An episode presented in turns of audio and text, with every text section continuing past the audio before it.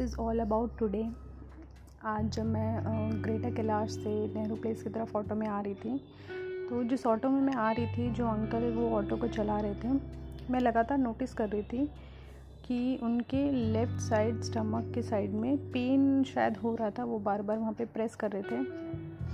और बहुत ही अनकंफर्टेबल सा उन्हें लग रहा था देख करके कि ही इज़ नॉट कंफर्टेबल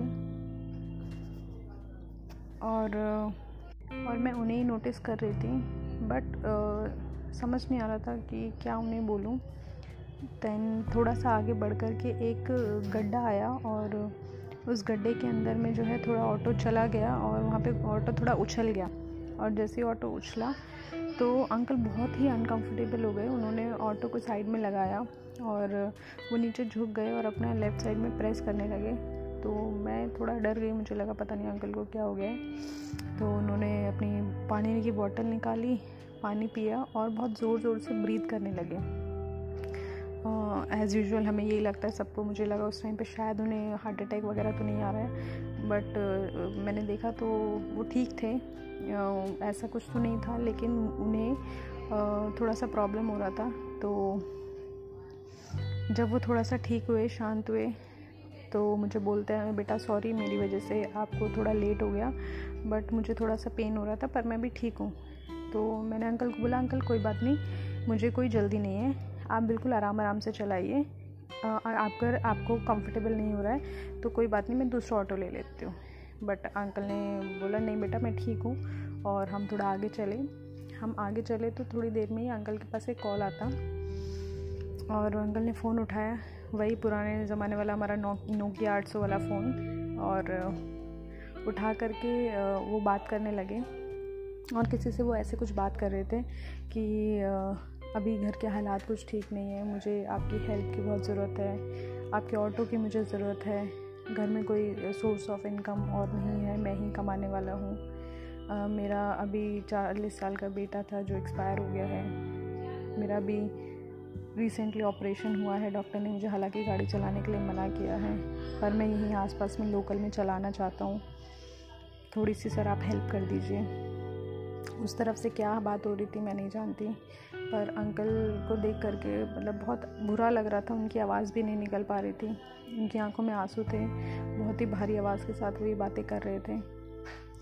शायद उस तरफ़ से किसी ने कुछ बोला, और जो अगली लाइन अंकल की थी, वो ये थी कि मैं अभी एक मैडम हैं मेरे साथ में, मैं उन्हें ड्रॉप करके, मैं उन्हें छोड़ करके और आपका ऑटो ला करके खड़ा कर देता हूँ।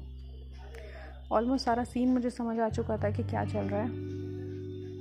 और मुझे समझ नहीं आ रहा था कि मैं इस पॉइंट पर क्या करूँ। अंकल ने फ़ोन पॉकेट में रखा और बहुत सिस्कियों की आवाज़ मुझे अंकल की मुझ तक पहुँच रही थी। मैंने बहुत हिम्मत करके अंकल से पूछा, अंकल, अब आप क्या करेंगे? कैसे करेंगे? आप यकीन नहीं करोगे अंकल की तरफ़ से क्या आंसर आया? बेटा, ऊपर वाला है, भगवान है, वो सब देख रहा है। वो कुछ ना कुछ मदद ज़रूर भेजेगा, कुछ ना कुछ जुगाड़ ज़रूर होगा। कोई बात नहीं, सब अच्छा होगा। और इस हालात में उनकी वो बातें सुनकर सच में मतलब होता ना हेड्स ऑफ़ करने का मन किया कि प्रॉब्लम तो हम सबकी लाइफ में है। और कभी ऐसा होगा भी नहीं कि लाइफ में प्रॉब्लम नहीं होगी। बट उन प्रॉब्लम्स को हम कैसे फेस करते हैं? हमारा, जब हम प्रॉब्लम में हैं, उस टाइम पे हमारा एटीट्यूड कैसा है? उस प्रॉब्लम की तरफ़। वो बहुत बड़ी बात है। उस, शायद हार्डली पंद्रह से बीस मिनट के टाइम में मतलब बहुत कुछ अलग एक एक्सपीरियंस लाइफ में मिला। और जो हेल्प मैं शायद अपनी तरफ़ से कर सकती थी, मैंने कोशिश की करने की।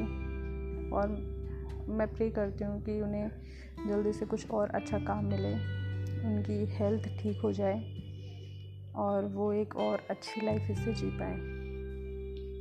इन सब के बाद एक चीज़ हमेशा रियलाइज़ होती है कि हम सब जो आज के टाइम पे काम कर रहे हैं अर्न कर रहे हैं उससे कोई फ़र्क नहीं पड़ता कि हम उस अर्निंग से कितनी लग्जरी लाइफ जी रहे हैं।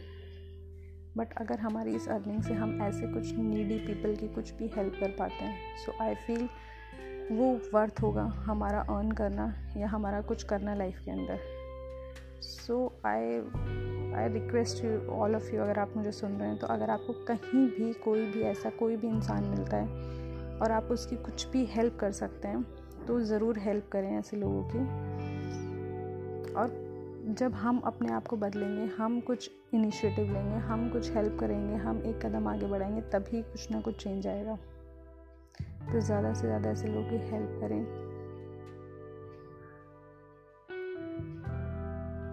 बाकी आई फील वेरी इमोशनल और शायद दिमाग से बातें निकल नहीं रही आज की बट मैं एक ही प्रे करूँगी। अंकल जहाँ भी हों, ठीक रहें, उनकी हेल्थ जल्दी से ठीक हो जाए और उन्हें कुछ ना कुछ काम मिल जाए ताकि वो आगे अपनी लाइफ को और बेटर वे में जी सकें। Thank you so much for listening me and please अगर आप मुझे सुन रहे हैं तो आप भी अंकल के लिए प्रे ज़रूर कीजिएगा।